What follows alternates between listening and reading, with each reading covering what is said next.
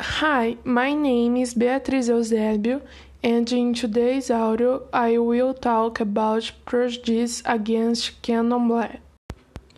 In my opinion, candomblé still suffers from prejudice due to ignorance, racial prejudice, and laziness from people who do not seek to know what this religion is and how it works.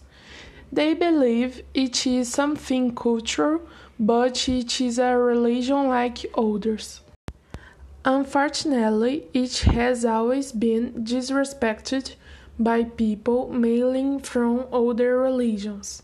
Also, whenever people hear about it being related to something bad, something that brings fear or harm, it is not so. They believe in a supreme being and in the force of nature. Wearing clothes, their traditional musical instruments. All religions have their traditions, and all deserve respect. Seek to know about each one so as not to spread ignorance due to your lack of knowledge. Bye until the next audio.